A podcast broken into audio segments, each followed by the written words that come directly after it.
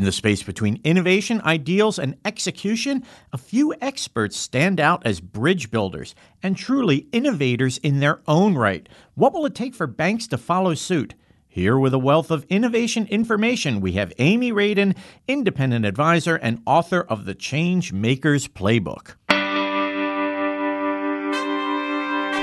Welcome to BAI Banking Strategies, where each week we'll focus on the key issues facing financial services leaders. We'll bring you objective opinions and actionable insights that will help you power smart decisions. I'm your host, Lou Carlozo, the managing editor at BAI. Come on in.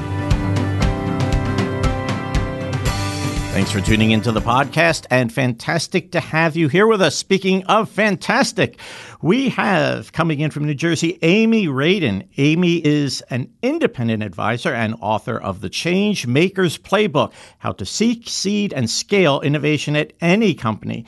Amy's first book captures her field tested experience as the top executive accountable for achieving innovation results under varied, complex, and rapidly changing conditions.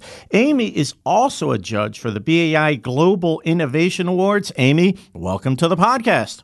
It's great to be here, Lou. Thanks for having me. You wrote the book about innovation, literally, the Changemakers Playbook. What did you find out in writing that book that surprised you, and what's the gist of innovation as you discovered it?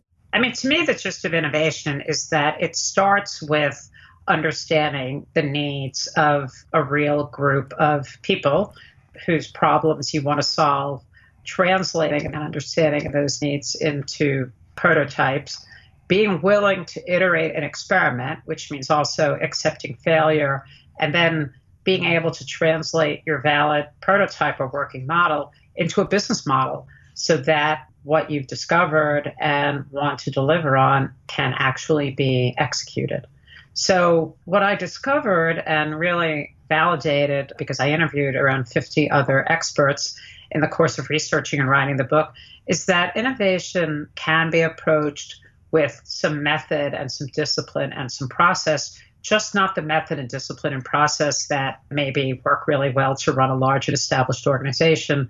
And I guess lastly, I'll say, you know, we like to think that we're different as a sector. We're regulated, we're banks, we have our own unique policies and laws and products, but there's a lot that innovators have in common, irrespective of the company sector, the life stage that your company is in. And so, you know, I find startups can learn from big companies, big companies can learn from startups, bankers can learn from other sectors. How do you know when you have a potentially valid innovation idea and how do you execute on that? I think you know you have an idea when you're out in the market actually listening to potential customers, your current customers and clients, and you see they're having a problem. You see what they're struggling with around their financial lives, and you're excited to solve that problem. So it starts with understanding a problem that a large enough audience of people who represent an audience that you want to serve, they're in your target market, and then exposing the idea to users and prototypes so that they can really interact. One of my early days in innovation mentors said, Amy, you know you're onto something big when people get really excited about the prototype. So again, not something you can necessarily quantify at the beginning, but when people have an intense reaction, positive or maybe sometimes negative, you know you're onto something they really care about. Now, later on down the line, measurement is important. So, how is it possible to measure innovation? What are some of the right metrics? Right. Well, first of all, I'll say one of the best ways to kill a great innovation is to impose the traditional metrics that you might use for a big established business on an early idea.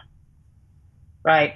So you've got to look early in the game. The way I've done it successfully and seen colleagues do it is when you're the very, very beginning, you have to prove that people are actually going to pull out their wallets.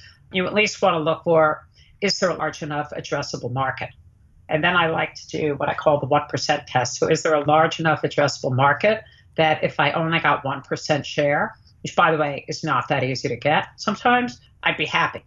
And then, based on some back of the envelope estimations of what the major drivers of revenue and expenses might be, does it look like I have a shot at evolving to a business model that could be viable. So early on, you've got to put some stakes in the ground around the market size and the business model dynamics, but you really validate what the performance is going to be through the prototyping.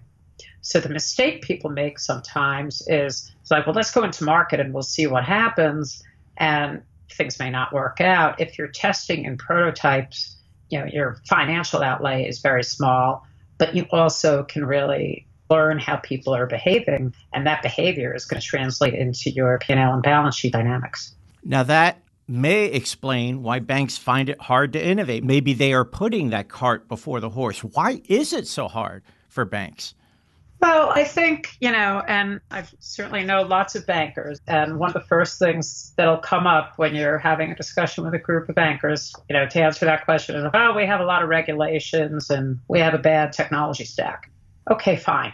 If you're going to accept those as real obstacles to innovation, maybe it's just pulling the sidewalk and go home. You've got to go ahead in spite of those things.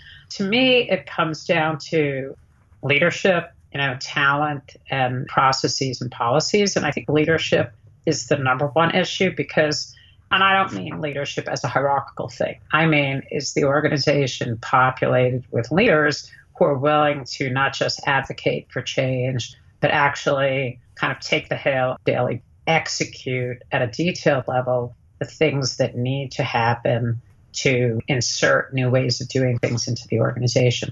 So banks love process. Well, old processes that work for running a scale business can really defeat innovation. So, are you willing and able to find ways to, yeah, you want the big machine to run. You've got to generate results, you know, on your commitments to your shareholders. But can you have a parallel process that works for innovation? And I think that's work. So, you need the people who are willing to take that on and get the commitment from the top of the house because there will be policies that any innovator will find challenging inside a bank. And the only way to get the exceptions to get through and around those policies for an innovation is to engage oftentimes the most senior executive leadership in the organization. Banks so often, in the absence of that, look with envy at Amazon, Amazon, and Amazon.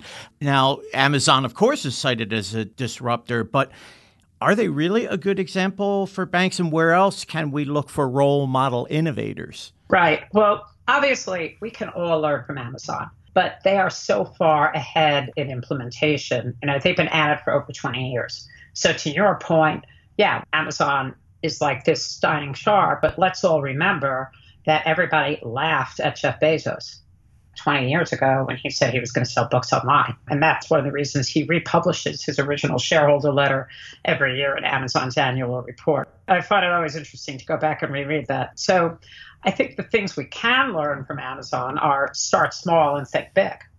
You know, Bezos started as an online bookseller, and I doubt even he, certainly none of us, could have envisioned AWS the vast scope of Amazon's merchandising strategy.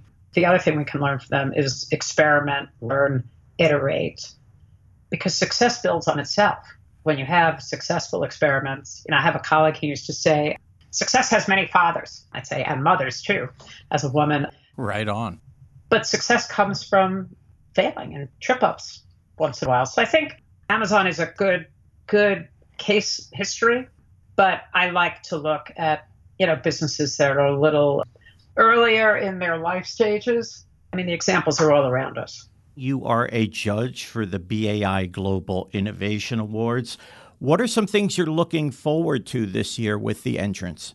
Yeah. Well, I think, first of all, I've been a judge now for several years, and many banks and other financial institutions are making progress, right? So you know, we tend to beat ourselves up around what haven't we gotten done and how far behind we are. But in reading the applications, it's really fun to see how much is happening. As I think back a lot in digital experience, in mobile, some really impressive efforts on social impact where this industry really can make a difference and in innovating internal processes that end up helping customers as well. Where I'm really excited to see progress is on one of the new categories we've introduced, which is business model.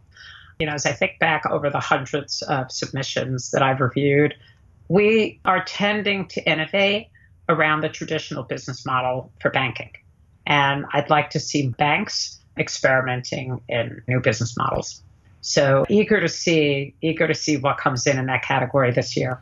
And as you see them, they hopefully see you as the innovator of innovation. I will give you that title because I am an Amy Radin fan. Amy, thank you so much for being on the podcast today.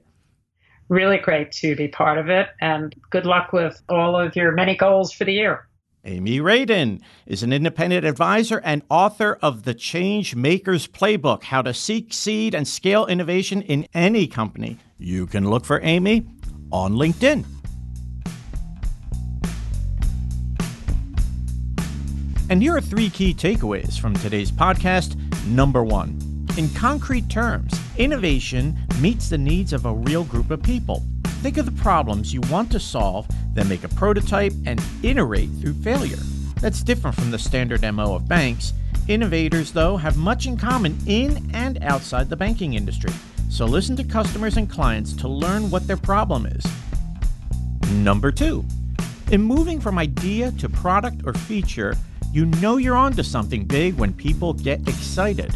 But you can also kill an idea by trying to measure it too early. So be patient. And if you need a metric, here's one the 1% market. If your innovation sticks, would you be happy if it landed a 1% market share? If so, push on. And number three, commitment from the top matters. Leadership, talent, processes, and policies are all crucial. But ask yourself is your organization populated with leaders who not only advocate for change, but are active in making it happen?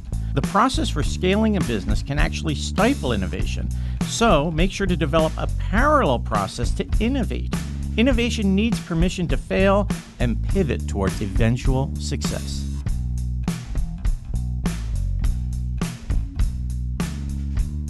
We hope to see you at the BAI Innovation Summit in Boston, October 8th through 10th. Designed to level the innovation playing field for community based banking organizations, the BAI Innovation Summit will help you drive innovation and positively impact your bottom line. Register by July 19th to save $300 on your registration. For more information, visit BAI.org. And now, BAI Banking Strategies presents my 21 year old self, where our podcast guest talks about what they were like at 21, life as an emerging leader, and the advice they give themselves today. From a liberal arts background, Amy Radin went on to collect her own MBA. No regrets there. But what would she tell her 21 year old self about passion, purpose, and pressure? Here's how Amy learned to balance high hopes and happiness a lesson she plans to pass on to her kids. Well, when I was 21, I had graduated from a liberal arts college where I was in a program called the College of Letters, which was the integrated study of history, English, and philosophy. So, not what you would expect of somebody on the path to a career in financial services. And I made a good decision that I have no regrets about, which was to get my MBA because I felt I needed that rounding out I had a great communications and analytic and critical thinking skills, but I wanted that sort of hard grounding in some of the business functions. The thing that I wish I knew then, and I certainly tell my two millennial kids this, is to really take the time to figure out what it is that you're passionate about and to go for it, to really orient yourself around that. There's so much pressure especially now for 21 year olds who are coming out of school with lots of college debt, certainly a lot more than I had, a lot of pressure about where's the economy going, where the jobs are going to be. And we're in a different world. I think things are going to be more challenging and more complicated. On the other hand, the best way to situate yourself, irrespective of the future, is to know what you really care about. Because I think it's easier to be successful and happy, which we all deserve a shot at happiness in life when we're working on the things that we care about the most. So I figure that out and go for it. Thanks again for tuning into our podcast. We hope to have you back with us very soon. Be sure to check out our ever growing archive of podcasts at BAI.org. Our producer, as always, is James Grady. Be sure to connect with me on LinkedIn. I'm Lou Carlozo, the managing editor at BAI. We'll see you soon. So long.